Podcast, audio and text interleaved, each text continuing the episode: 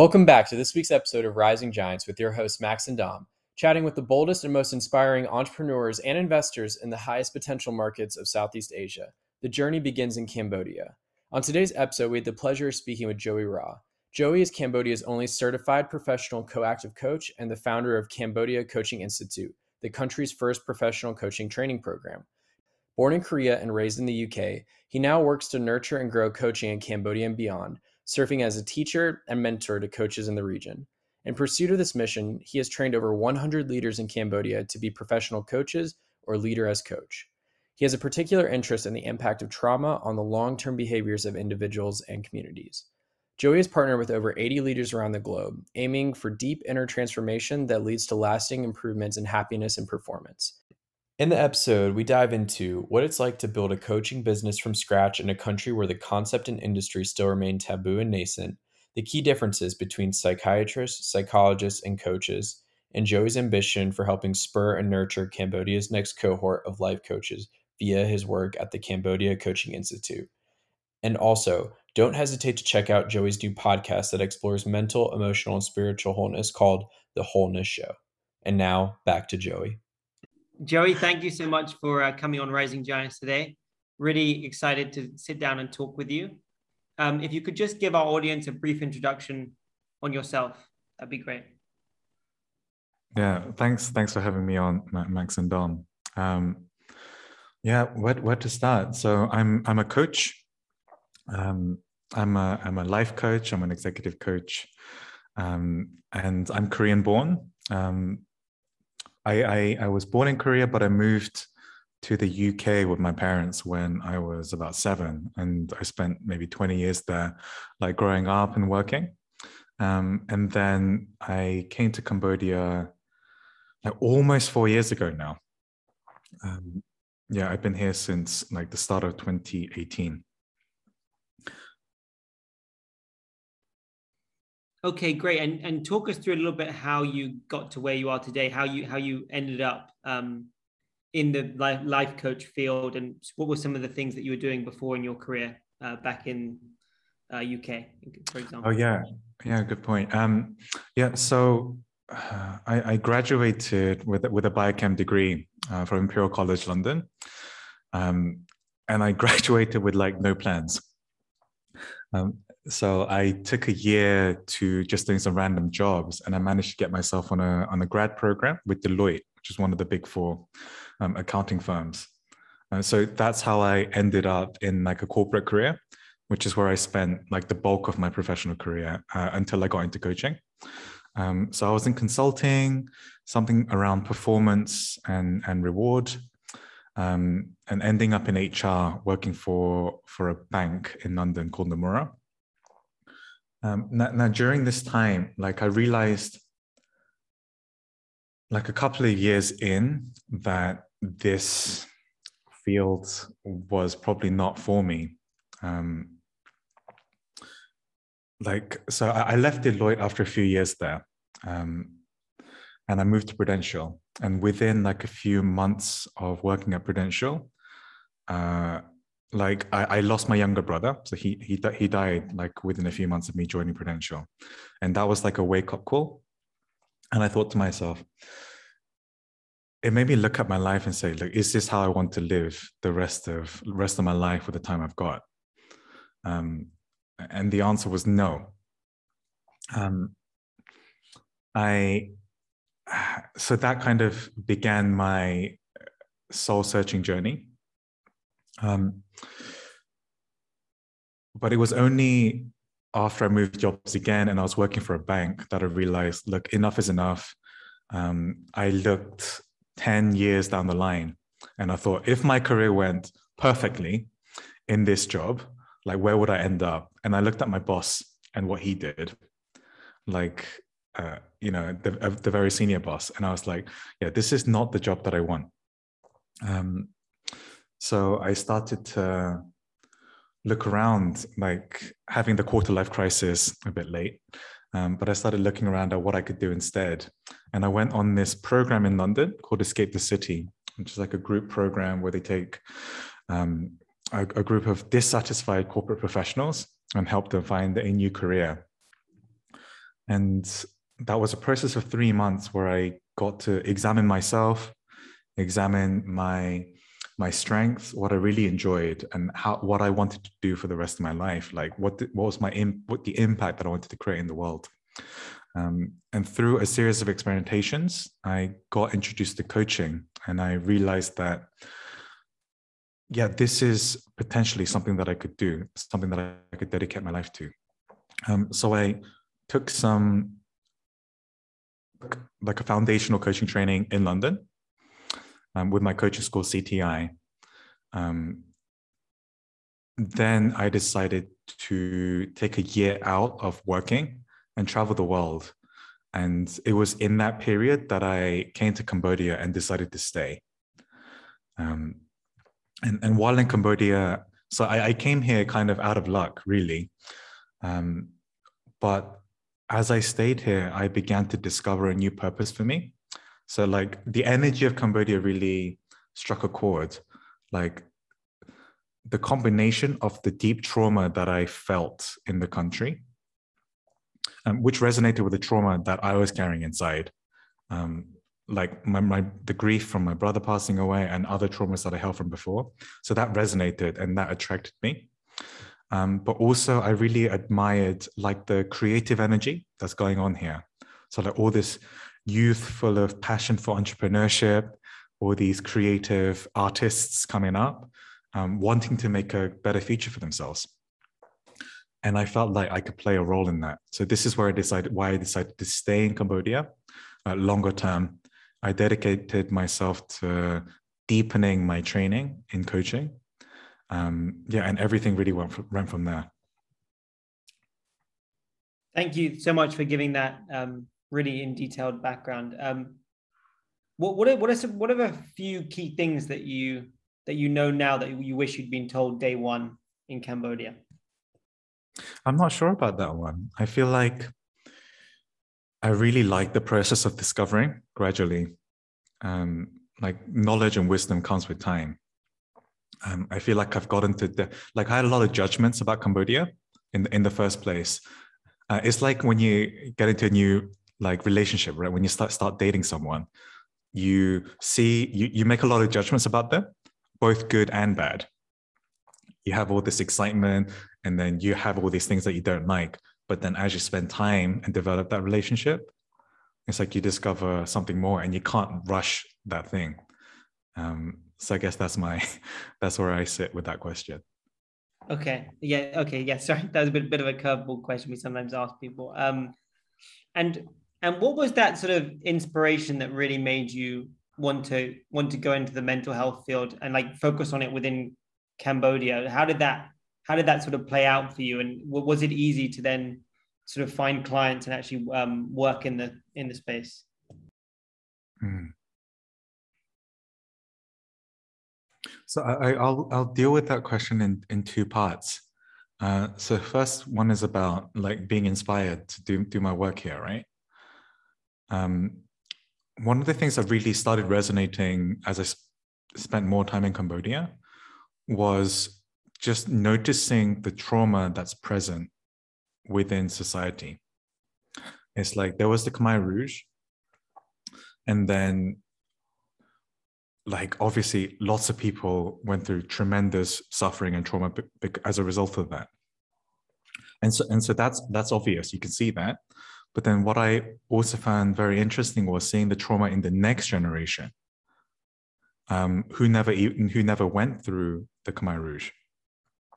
Um, so people of our age, you know, we have it's a big range, but you know, 20s, 30s, 40s who who didn't experience the Khmer Rouge directly, but who carry the wounds of their um, predecessors, of the of their parents, and and looking at them, I really saw, like looking at our peers, I saw the trauma of like my parents in Korea. So Korea went through extreme hardship after the Second World War my grandparents grew up in extreme poverty and they built up everything from scratch. My parents' generation is the one that came afterwards. Um,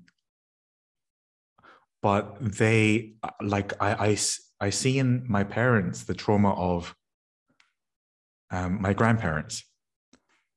And I see my parents now becoming aware of the trauma they carry and, and healing that. For the last like 10 years, I've seen them um, try to heal these wounds. Um, and like Korean society now, I see having not dealt with the trauma properly, having had the trauma passed on, I see a lot of like people see a lot of goods and developments in, in Korea, right? But there's a whole lot of social problems as well.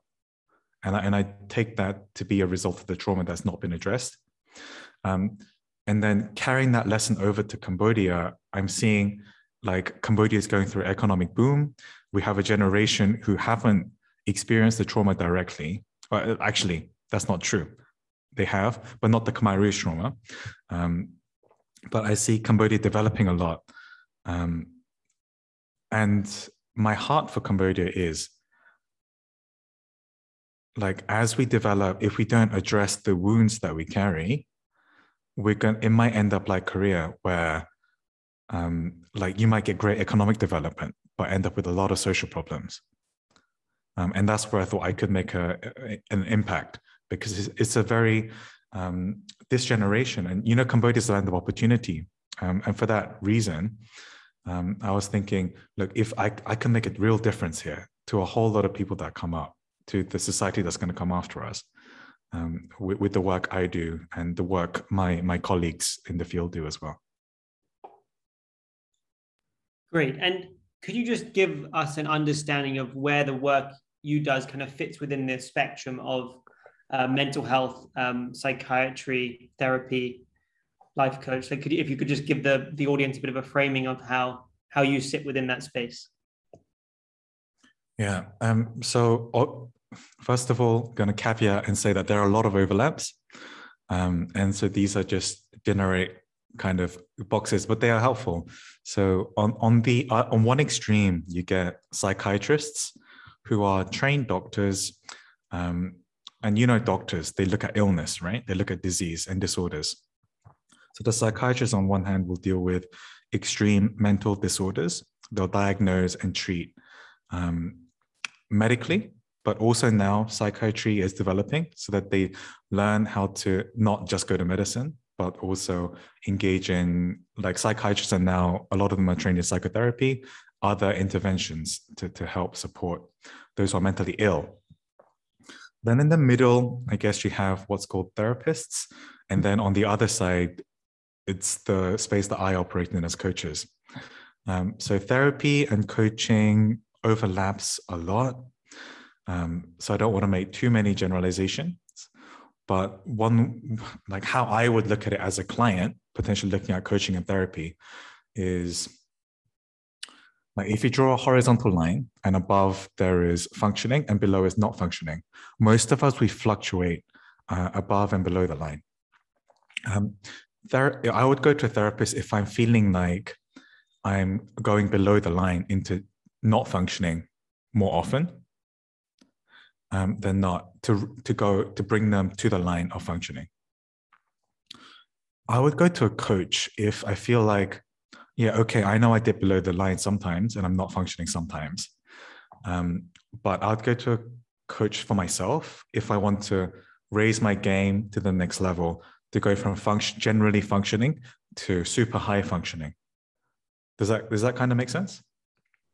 Yeah, that, that does make sense. So, yeah, th- thank you for uh, explaining that in more detail. Um, what has it been like, uh, sort of working within that new emerging space and seeing people starting to be more comfortable with with uh, finding themselves coaches and and dealing with their sort of mental mental health or as you say wholeness yeah so I'll deal with it in like two, two, two sections. So I love the fact that Cambodia is now becoming more and more aware of this issue of mental health. So mental health was a big taboo um, for a long time, and to an extent, it still is. But you have great projects now bringing mental health um, to to light. So you have projects like Aram Station, um, who are doing great work, um, like bringing like bringing awareness to mental mental illnesses and mental health. Um, and you have pioneers like Satira Yim, who's been working on trauma for such a long time. Um, uh, Satir is a therapist, also training as a coach. Um, so I, I, love that this field is developing. Um, my wish, my personal wish, as we continue on, is that we also look at wholeness as well as mental health. So we can, again, the below the line thing, we can, as a society, often focus on what's lacking. We focus on disorders. We talk about depression. We talk about OCD. And this is really great because people suffer from these things and it's good to raise awareness of it. And I, so I, I so with the field, I'm very excited that this is coming out and I want to be, um, bring something to that so that we talk about wholeness, what it's like, um, what society could be like if we operate from um, from a more whole space, like emotional wholeness, mental wholeness, spiritual wholeness, physical wholeness. If we bring that to the equation, what what society might be like. Um, so that that's my view on the field. Um, personally, for me as a coach, like again, it's it, it might sound a bit weird to call myself a pioneer, but but that's really what I am. There are very few few of us coaches um, in Cambodia, and the number's grown even in my time here. So when I first came here, there was none, nobody. I think maybe one person um, who did coaching training before. Um, now I know there's at least 10 of us, maybe even 20, and the number's growing. Um, especially in the like the business areas. So in the corporate world coaching is becoming a huge thing. It's a buzzword. Um, international companies are investing so much money in coaching because it's shown to improve performance in their workforce right? It, there's a lot of research into it already. Even in cambodia now companies are implementing trying to implement coaching cultures. They're investing money in coaching training. Um, so that's been great for me to play a part in that um, like as one of the first entrants in this new market, it, it's it's very it's a blessing for me to be here. Um, and, and at the same time, it's a great opportunity to for me to impart my own uh, philosophy of coaching um, in, in, this country as well, especially in the corporate area, where the tendency has been to look at coaching kind of as a way to manage, as a way to as a glorified way of problem solving. Um, so coaching as a skill, if that makes sense. And my heart is to bring coaching as a way of being um, into into the corporates. So things like um, moving from a like a task based culture to a relational culture where like the manager really cares about you and your development um, and is looking to nurture you rather than look you're here as a human resource so that we can hit the bottom line if that makes sense. And this like mindset shift um, is the a big part of coaching as well and one which i'm excited to be a part of in cambodia. Great. And what what percent of your work is split between individuals versus corporates at this point? Um, recently uh, it's been a lot of corporates, uh, but I'm gonna. But generally, it's mostly one-on-one clients, um, and companies or like organizations like EuroCham will approach me um, and ask to train their leaders in coaching and how they can use um, the lessons from coaching to to incorporate into their leadership. I'd say you know if you're doing a percentage, maybe 75% will be individual clients and, and 25 corporate. Okay. And just out of curiosity, do you have any like uh, mentors or people that you aspire to within the coaching field globally that you think um, are a good sort of a good sort of reference point for people listening? Um, yeah, so I have a great community of coaches through my um, the coaching school that I trained with, Coactive Training Institute, they are like the oldest and the uh, one of the most reputable coaching schools in the world. And through that, I get access to like like extremely extremely experienced coaches you know coaches who have been uh, there since the beginning of coaching. So like people with 20 years experience plus, um, and also a, a peer community. So we, yeah, so a lot of uh, peer support and a lot of mentors who help guide. Because um, you know, I'm I'm trying to build up coaching as an industry, as a profession in Cambodia, and it's great to tap into the wisdom of others who've done it in other countries, if that makes sense. Yeah, yeah, that does. And that leads us on to what you built as the Cambodian Coaching Institute. Could you tell us a little bit more about that and how that how that operates? Yeah, um, this is a funny story actually. Um, yeah, so Cambodia Coaching Institute is is is very nascent. It's very new. Um, that actually came about last year. So early 2020, I started to speak out this wish. I started to tell people that I want to develop and train the first generation of Cambodian coaches. Um, I saw because I was looking at my work here and how I'm going to impact Cambodia, and I was like, I, it can't be me developing this field in Cambodia. Like, it will have to be taken on by like like the Khmer people. Um, to really make the difference in society. So I started speaking, but I, what I thought my role could be is taking the knowledge that I got and the resources that I have access to, to use it to train the first generation Cambodian coaches.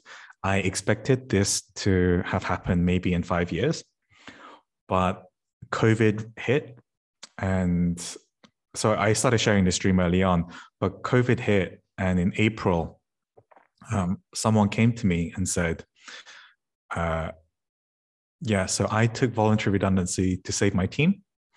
Um, I heard you say that you want to train the first generation of Cambodian coaches. Uh, I want to be that first cohort. Can you train us? Um, I said no because I was planning on doing it within a few years, not not within a few months of starting to say it. Um, but she insisted, and I gave her a challenge. I said, uh, if you can find, uh, I can't just train you, it needs to be a group. If you can find five other people um, who want to get this professional level of training uh, for a period of four months, then I will I will train you.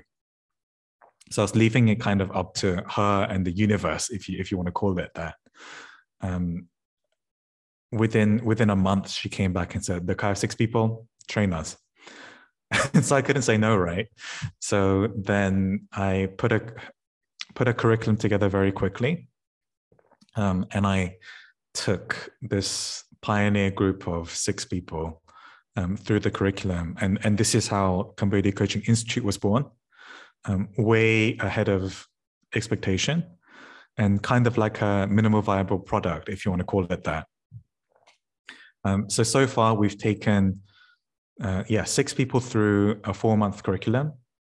Uh, we have interest in a second one, but again, like I have no interest right now in dedicating energy. I don't think the market demand is there, right?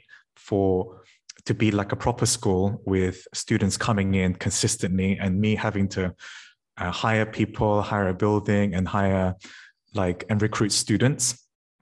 I don't think we're there yet in the Cambodian market. So I'm kind of leaving it the same as the first cohort.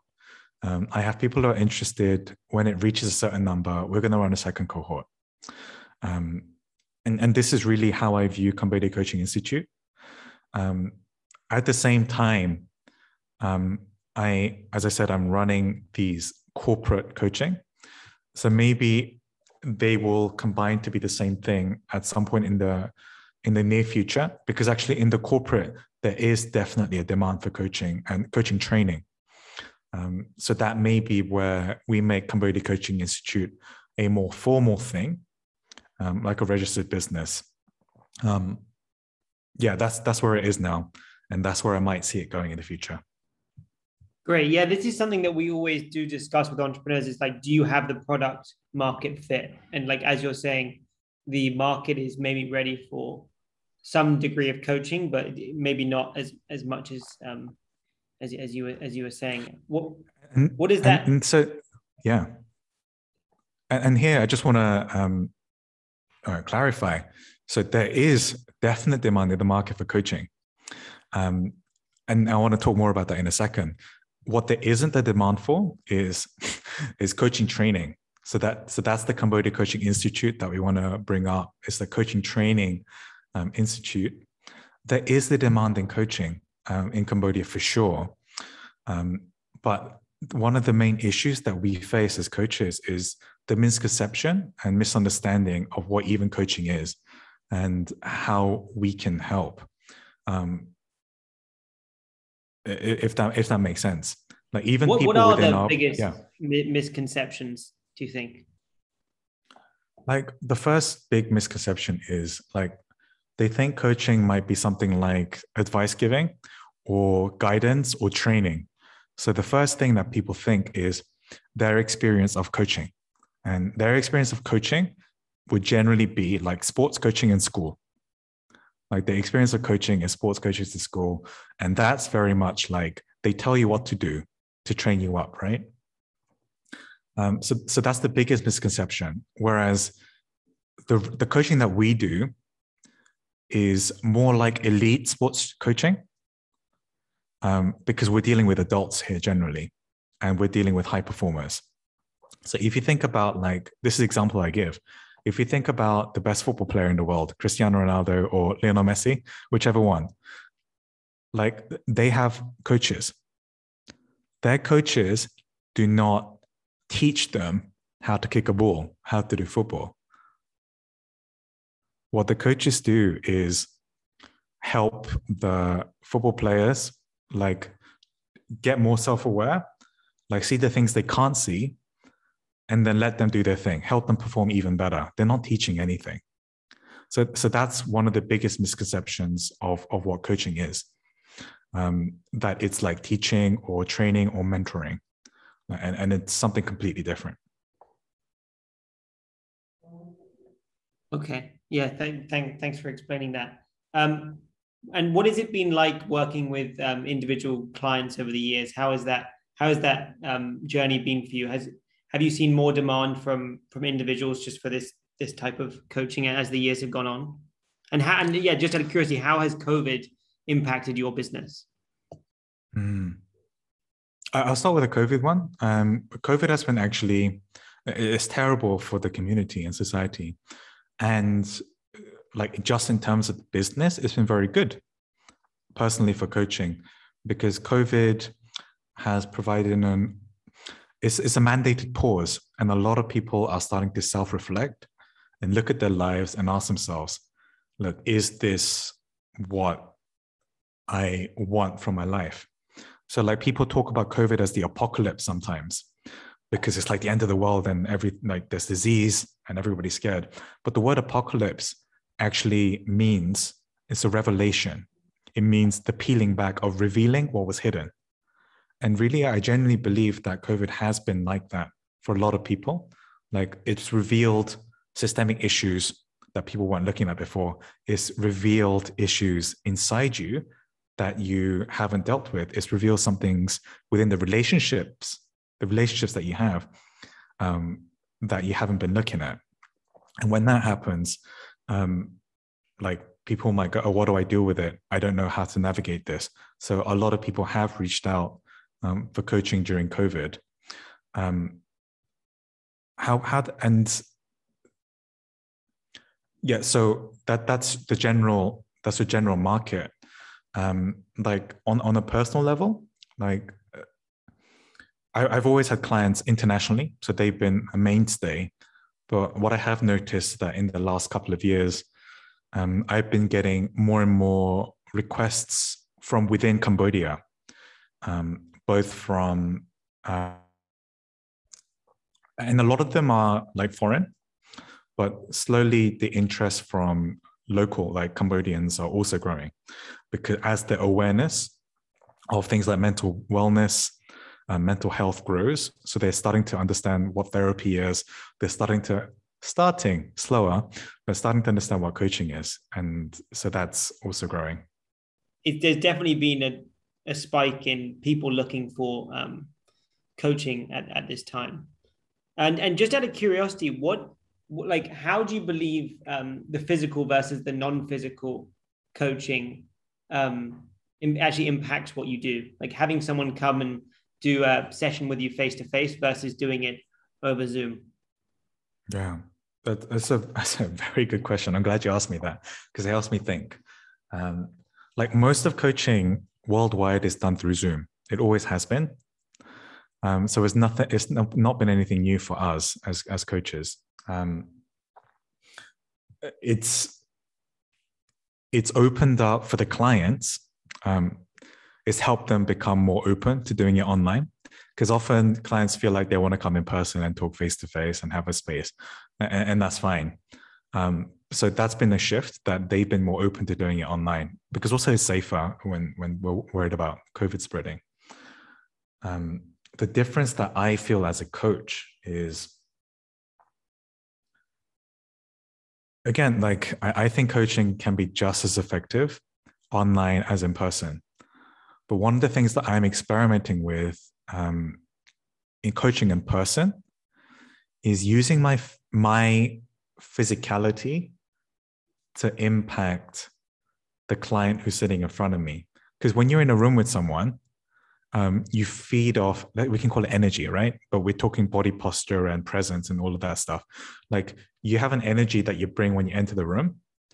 And as coaches if we do the work we can learn to use our physical presence to impact the clients in certain ways. Um, so that's something that i'm experimenting with my in-person clients now uh, it's something that we can't do online but we do other things instead like get them to move their bodies and stuff. Um, but th- that's one difference that I that I like to highlight. Okay, and, and last question for me before I um, hand the floor to Dom. What have been um, what have been some of the biggest challenges that you that you've had to deal with when when growing this this business and uh, this sort of coaching uh, revolution that's happening? Hmm. I mean, there's lots. Things like imposter syndrome, feeling like people don't get it, feeling like like am i crazy trying to build this up? Will i ever make a um, a good enough living? It's fine now but like if i'm having family and future plans like is this going to work? And all, all of that goes on in my mind. Um, feeling misunderstood. Um, it's like a foreigner coming in and trying to bring their foreign concepts into this country. Like all, all of this are, are challenges but i think the biggest challenge for me has been learning to be patient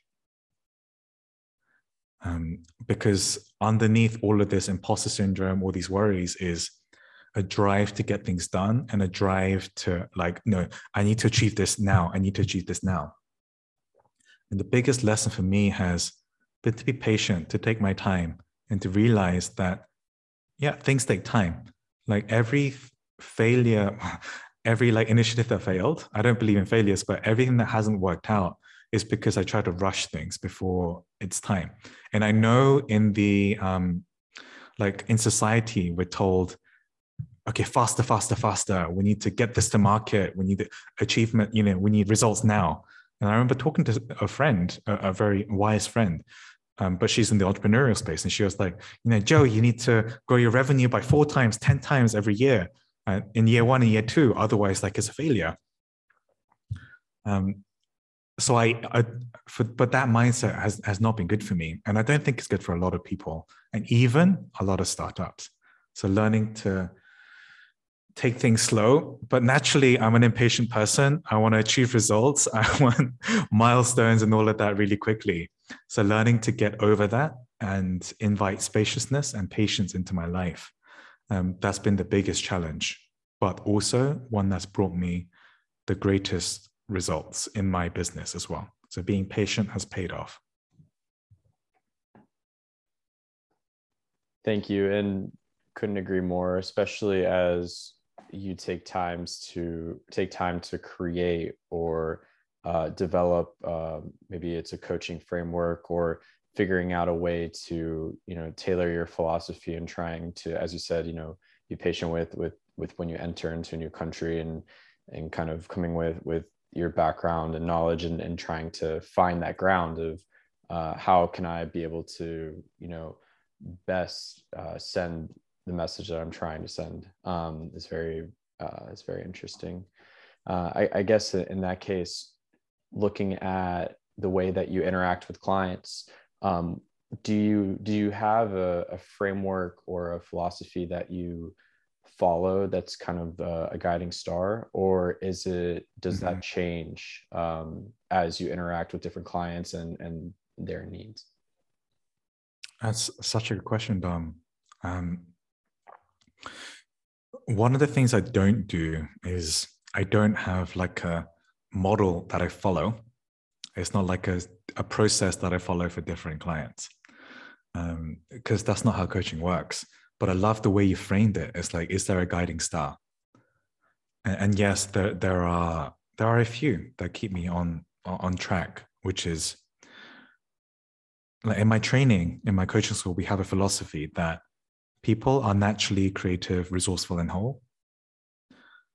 That naturally people have all the answers, and all the coach's job is to do is to help them get in touch with that natural creativeness and resourcefulness because they don't always have access to it. Um, sometimes they're in a state in the moment or like longer term. So sometimes like something happens and then you're in a like a hijack state, you're, you're in a fearful state and you can't perform at your best, right? You're not in your natural state.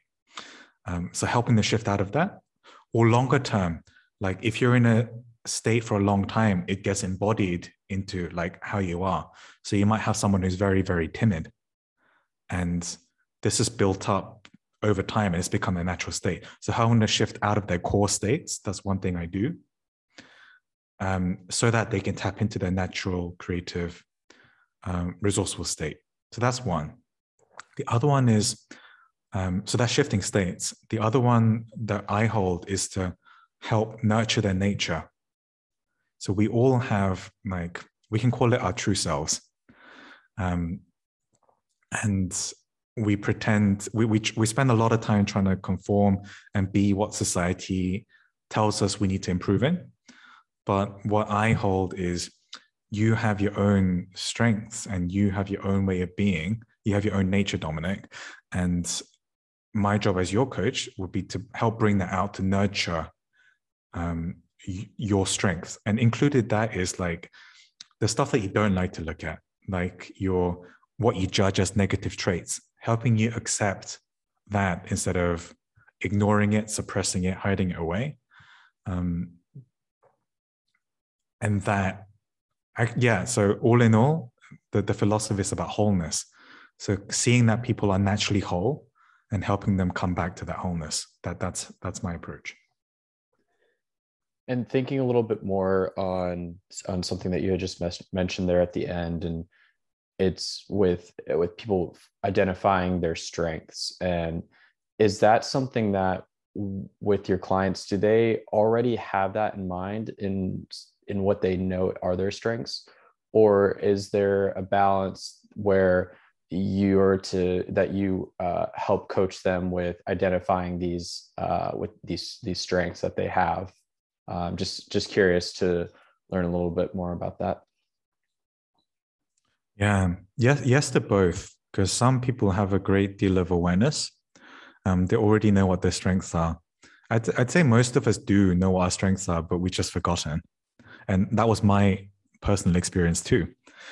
Um, like i thought my strengths were the skills and strength that i demonstrated at work in my previous job like analytical stuff and that is my strength but my deepest strength is creating space connecting to people seeing in like the empathy the compassion um, and seeing into the soul of people if, if i were to use that language um, so again i needed somebody to help me see and remind remind myself that I have this in me.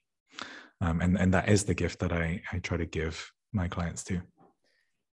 Yeah, I, I, I do agree with that as well. That uh, a lot of times when you're maybe it's we'll, we'll take the work aspect of it. If if if you're working with a, an entrepreneur who's leading a startup and a team, you can be completely you know encapsulated in this in this life and and kind of focusing on driving success to the business that you may think of these other uh, interpersonal uh, strengths that you have may it be empathy that could potentially fall to the wayside while you're trying to focus on these uh, very tangible goals, whether it is meeting, um, you know, a bottom line or, or something like this. And um, I think it's very interesting that it's it, it's viewed from both sides in, in the sense uh, in that sense. To what extent do you see uh, Cambodia um, being a high potential market in Southeast Asia for um, wellness coaching over the next coming years? Yeah, I, I see it as a huge, huge potential. And behind potential is need, right? I see a great need in society. Like people are crying out for it. Mm-hmm. Um, they don't realize that they are, but but they are. Um, and that's not so. How I look, I can talk about it from like the bottom line perspective and like potential, and I can take advantage of the market, etc. Being the first one here, but the way I like to look at it is like there are so many people needing our services, needing the the gifts that we have for them. Like we need so my desire is not for I don't I don't my desire is for there to be lots of so-called competitors that I see them as allies because we are not enough to serve the needs of the country right now. We need more and more people we need more therapists. We need more coaches. We need um, more skilled psychiatrists to, to serve the needs of this growing country.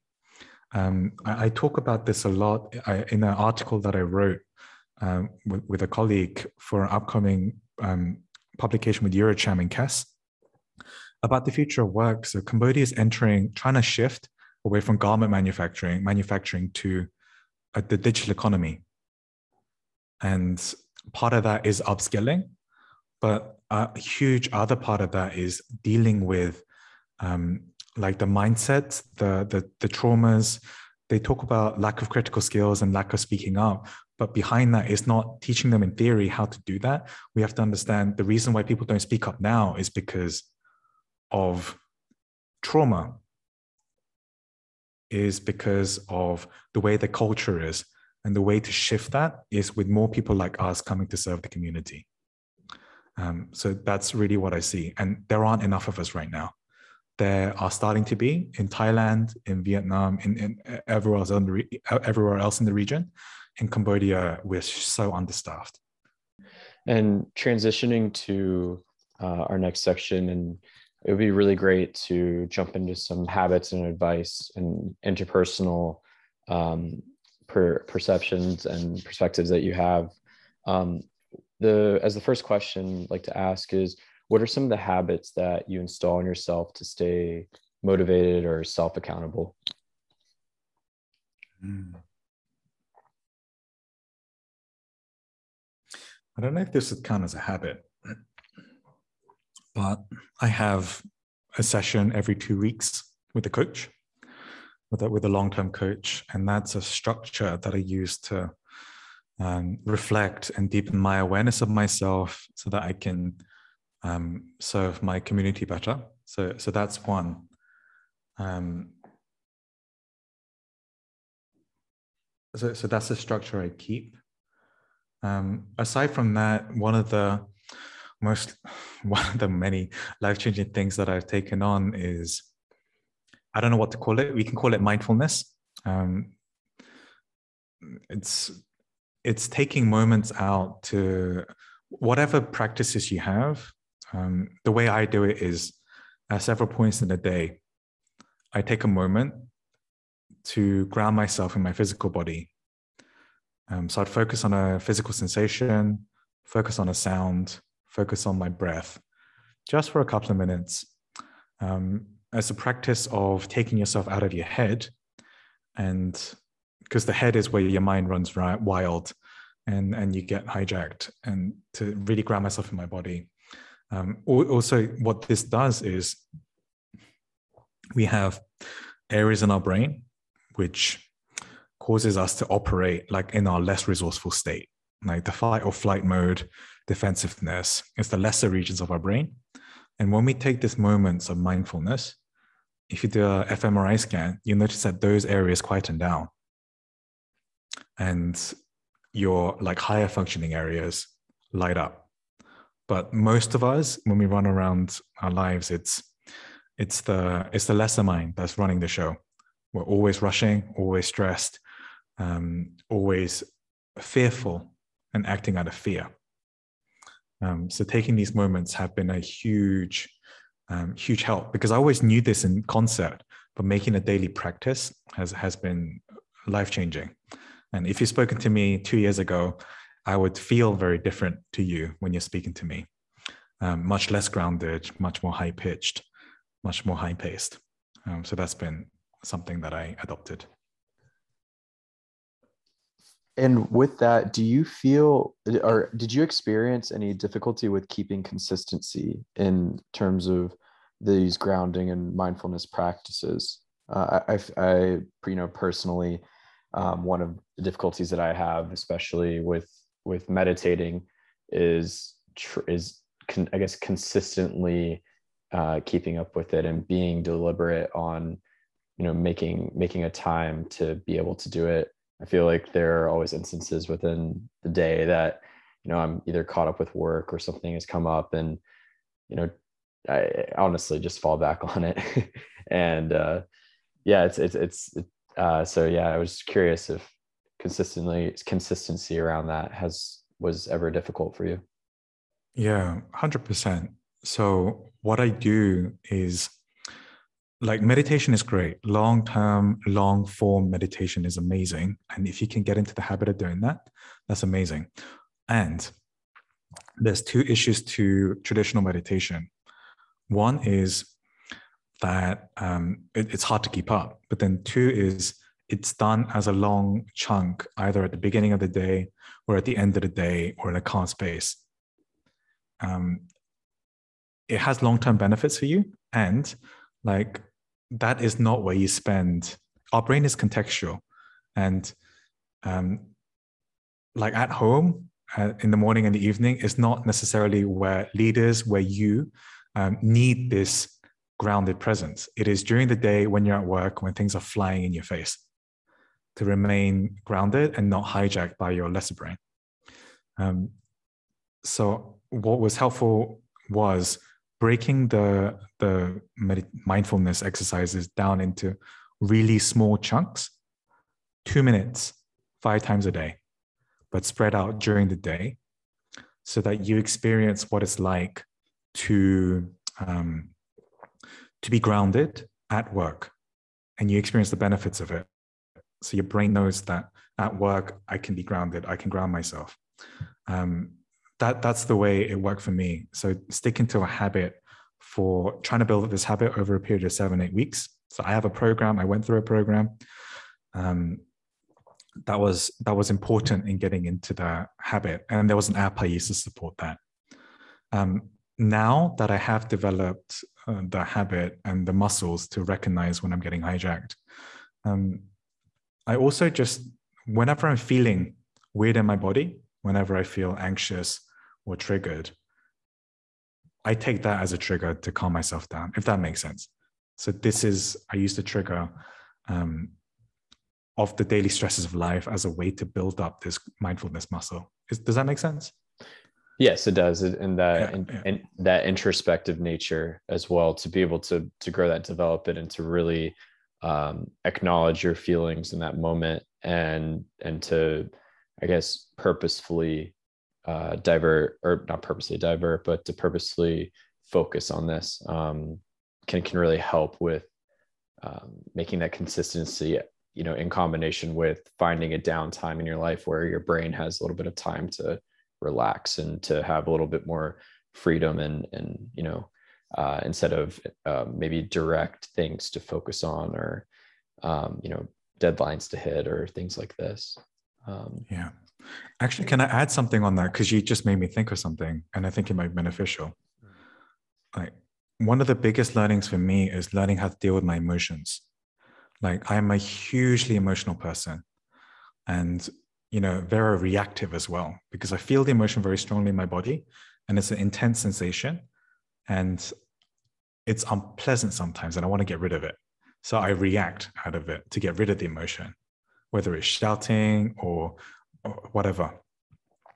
Um, one of the biggest lessons for me, and I think the biggest gift for anybody listening, would be when you have an emotion, don't try to analyze it, don't try to think about it. Just get into the practice of feeling it where it is in your body. And that has the effect of calming down your brain. It'll also help you be less reactive. Um, and you'll find that the fear is that you'll get into the emotion. Like if you're feeling angry, like you want to just suppress it sometimes at work because you're not allowed to be angry. But instead, try just sitting with this anger, experience the physical sensation the anger in your body, and notice it drift away after after 30 to 90 seconds. And then do what you will afterwards. But that's been the a life-changing thing for me, learning how to sit with my emotions instead of reacting as a result of it or trying to suppress it. Yeah, that, that is definitely something I will focus on as well next time I uh, stub my toe or, or hit my elbow on something as well.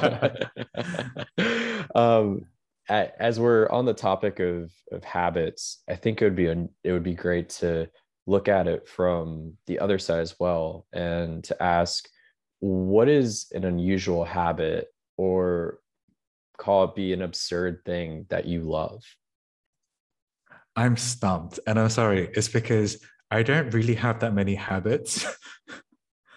um, I, maybe I do. I just never thought about it that way. I, I have my coffee in the morning. I have okay. Uh, this is how I start. This is how I start my morning. I'll, I'll get up, drop my girlfriend at work, and then come back home, switch on the laptop, pour myself one big a pint of water, stick a Berocca in it, and then have another pint of iced coffee. It's what I do every morning. And without that, I don't feel right.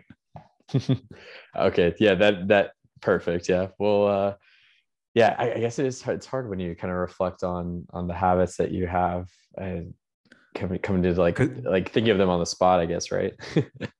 yeah. And the thing is, because I, I used to think a lot like that before, because I was really into Tim Ferriss and developing habits and routines, but I, I've kind of moved away from that. Um, like being intentional about the habits I set. I don't know if that's good or bad, but yeah, I, I I'm not so intentional with the habits that I set. Something that would be interesting would be to talk a little bit about what you would consider has been your biggest failure and what is it that you have learned from that? Well one is i'm, I'm divorced. And so i was married before for, for seven years. And there's a lot of lessons that i learned from that. Um, the the other one is I again the another, personal example is just looking at how I lived um like before or even after but like because I, I lost my younger brother and just looking at how I lived before not being intentional about the relationships not making time um, not connecting with humans that are important to me um, I think that was a big failure. I see a lot of failures there and a lot of lessons that I learned. That's been formative for me. And our traditional closing question that we like to ask each of our guests is what is the best piece of advice that you have ever been given? Once an affirmation. The most powerful piece of affirmation I've been given is that you are good, that I am a good person. Because I think we can judge, we spend a lot of time judging ourselves and acting out of that judgment.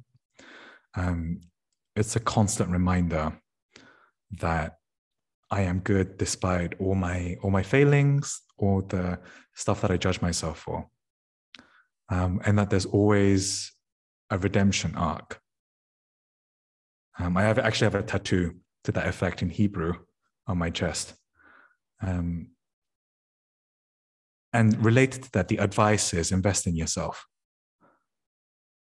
Um, that's, yeah, you are good. There's always a redemption arc. And invest in yourself because you are the best investment. Because I used to spend money on so many other things. But once I learned to spend money on myself for the sake of my future and my present, um, a lot of things changed. Yeah, thinking about the way that you can spend money, uh, especially I, I see this sometimes in myself too. It's you have a comparison of making of maybe taking a hundred dollars and you can invest it in something that would help you uh, investing in yourself in terms of whether it be a class or a new skill or something that you would like to do but in some cases you might look at it and and let's say purchase something else that is more of a, a, a desire or something that you would want in that moment. And um, it's it's definitely very important to invest in yourself and to continue continue to grow as uh, in my view i think you know one of the greatest goals is to try to become the best person that you see in yourself. And um, investing in yourself is is the foundation of that.